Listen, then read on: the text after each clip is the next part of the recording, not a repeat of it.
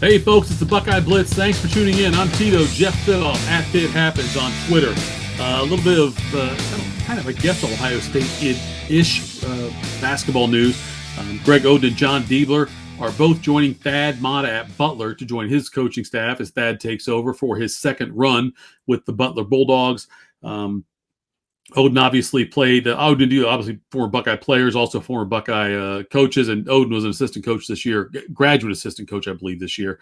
Uh, but they both uh, joined Thad Mata at Butler um, as, uh, like I said, Thad gets back into the coaching game. Um, other news that uh, Seth Towns is returning for, I think this is his seventh year of college basketball, or seventh year being college, I suppose. um, a lot of injury problems. He was great. He's a Northland kid, uh, Columbus, Northland here. Uh, in Col- right here in town, and um, uh, went to Harvard, graduated from Harvard after and played a couple of really good years there. Uh, one of the best players in the Ivy League when he was there. Transferred to Ohio State, had some injury issues, missed all of last season. He's an important part of this year's uh, team, and um, he'll he's going to be uh, counted on to be a, a leader on this team that has so much turnover and lost. Uh, I think they could lose eleven when it's all said and done from this past season's team. Could be off this roster. So um, Seth Towns uh, will certainly be counted on, along with Justice Sueing, to provide some veteran leadership on this team.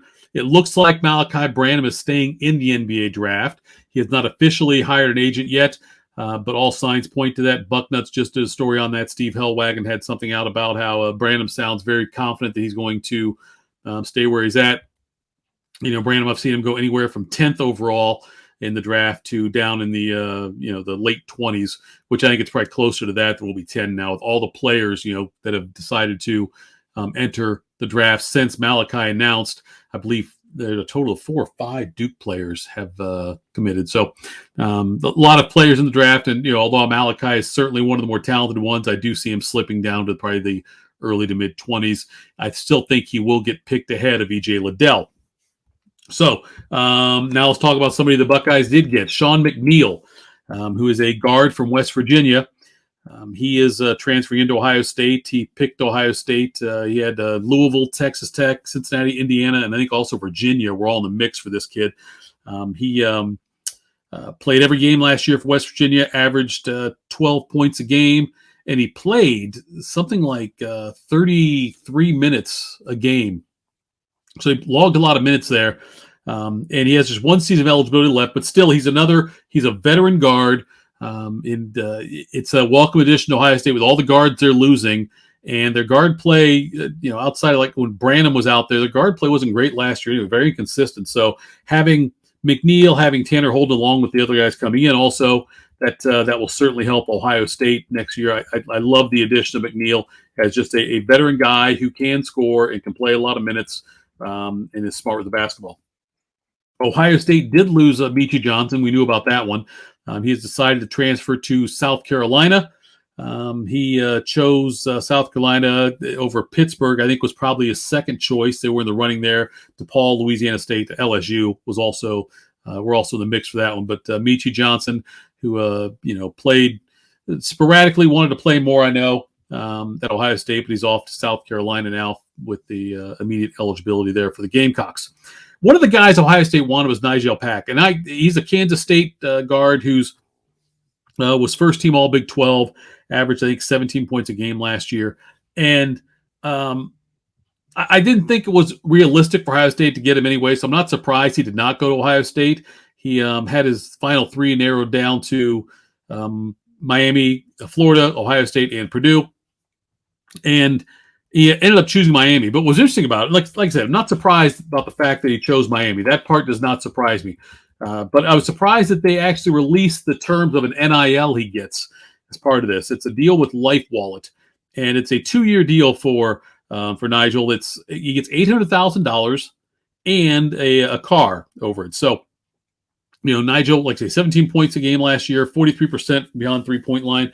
And all this does, I question, I wonder, I should say question because that sounds like I'm being skeptical of this. I, I just wonder if Ohio State had any kind of counter to that N I L, and if so, what was the number or what were the numbers, what was the package that was um, offered to Nigel? Because Nigel's a great talent, and I, I think he's going to be um, – a fantastic get for Miami. He's, I know he's only six feet tall. He's from Indianapolis, which is why Purdue was also in the mix as well. But um, so good, good for Nigel Pack, good for the Hurricanes. Like I say, I'm not surprised Ohio State didn't get him, um, but uh, Miami and is where he's headed for the upcoming season. Over in football, Andre Turrentine, um, who uh, was part of Ohio State's twenty twenty-one recruiting class, has entered his name into the transfer portal. Uh, that gets Ohio State down to eighty-five scholarships, which is what the limit is. Um, interesting about uh, Turrentine, and, and Dan Hope of eleven Warriors reported this, that in Ohio State's spring game, which was just, you know, what, ten days ago, uh, he played one hundred six of one hundred eighteen snaps in that game. So they clearly had him out there to showcase something or wanted to see what he could do. Um, so th- th- he played a lot of snaps in the spring game. And, you know, the, then he decides to transfer out. So we must have seen the writing on the wall. They must have talked to him after that performance, after that game, and said, look, here's where you're at in the depth chart. And Turrentine probably said, you know, yeah, I'm, I'm going to go somewhere else. Um, he has not announced where he's going yet, but he is in the, he is in the transfer portal. He's five eleven, one hundred ninety-five pounds. When he came out of high school, he was the number nine safety in the class. Another, the Buckeyes, by the way, have lost now five defensive players recently to the transfer portal. Not starters. Five defensive players, though, and uh, you know, again, don't get freaked out by those numbers. A lot of these guys are probably being told, "Hey, you don't fit into our immediate plans. You're not going to be a top of the rotation kind of player." So, you know, if you want to look elsewhere, we totally understand, and that's what's the case with Noah Potter. Uh, Noah Potter, whose brother Micah Potter came to Ohio State and then transferred out and went to Wisconsin. He is a redshirt junior defensive end, and he also en- entered the transfer portal. Um, after, again, after spring practice, and I got to believe in a lot of these cases, spring practice gets done, players and coaches sit down and probably some individual sessions, and they say, look, here's what we think is going to happen this year with your playing time. And the player then might say, you know, yeah, or this is the, the next two years look this way. So Noah Potter, obviously a four-star recruit from twenty nineteen who was from Mentor, Ohio. Um, he buried on a, you know, a very uh, deep Ohio State defensive line. And uh, defensive ends and defensive linemen also. But um, Potter's talented.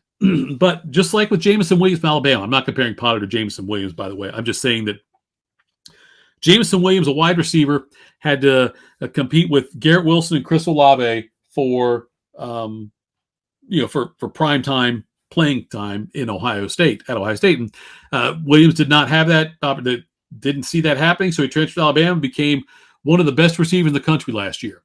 So he's one of the best receivers in the country, but couldn't get past Olave and Wilson on the depth chart at Ohio State. That speaks to the talent at Ohio State. Same thing with Noah Potter. Noah Potter might be a great player. I know he's, I think he's a good player. He might be a great player, though. There might be something there if he goes somewhere else and gets the opportunity. But if you look at Ohio State's depth on defense, um, you know, and the fact they now have got Jim Knowles in there, defensive coordinator, who's going to be very, very aggressive. It's a fun time to be a defensive player at Ohio State, but Noah Potter apparently didn't think the playing time was going to be there, didn't think he could crack the top rotations and get enough time in there on the field to make it worth his while, so he's going to go elsewhere, and uh, he could very well thrive. But this is not – I wouldn't say this is terrible news for Ohio State that this has happened. Um, you know, most of these guys, I believe – you don't see Ohio State guys that they're losing. Ohio State saying, man, we really didn't want to lose that guy. Anyway, we've got a lot more to talk about later on this week.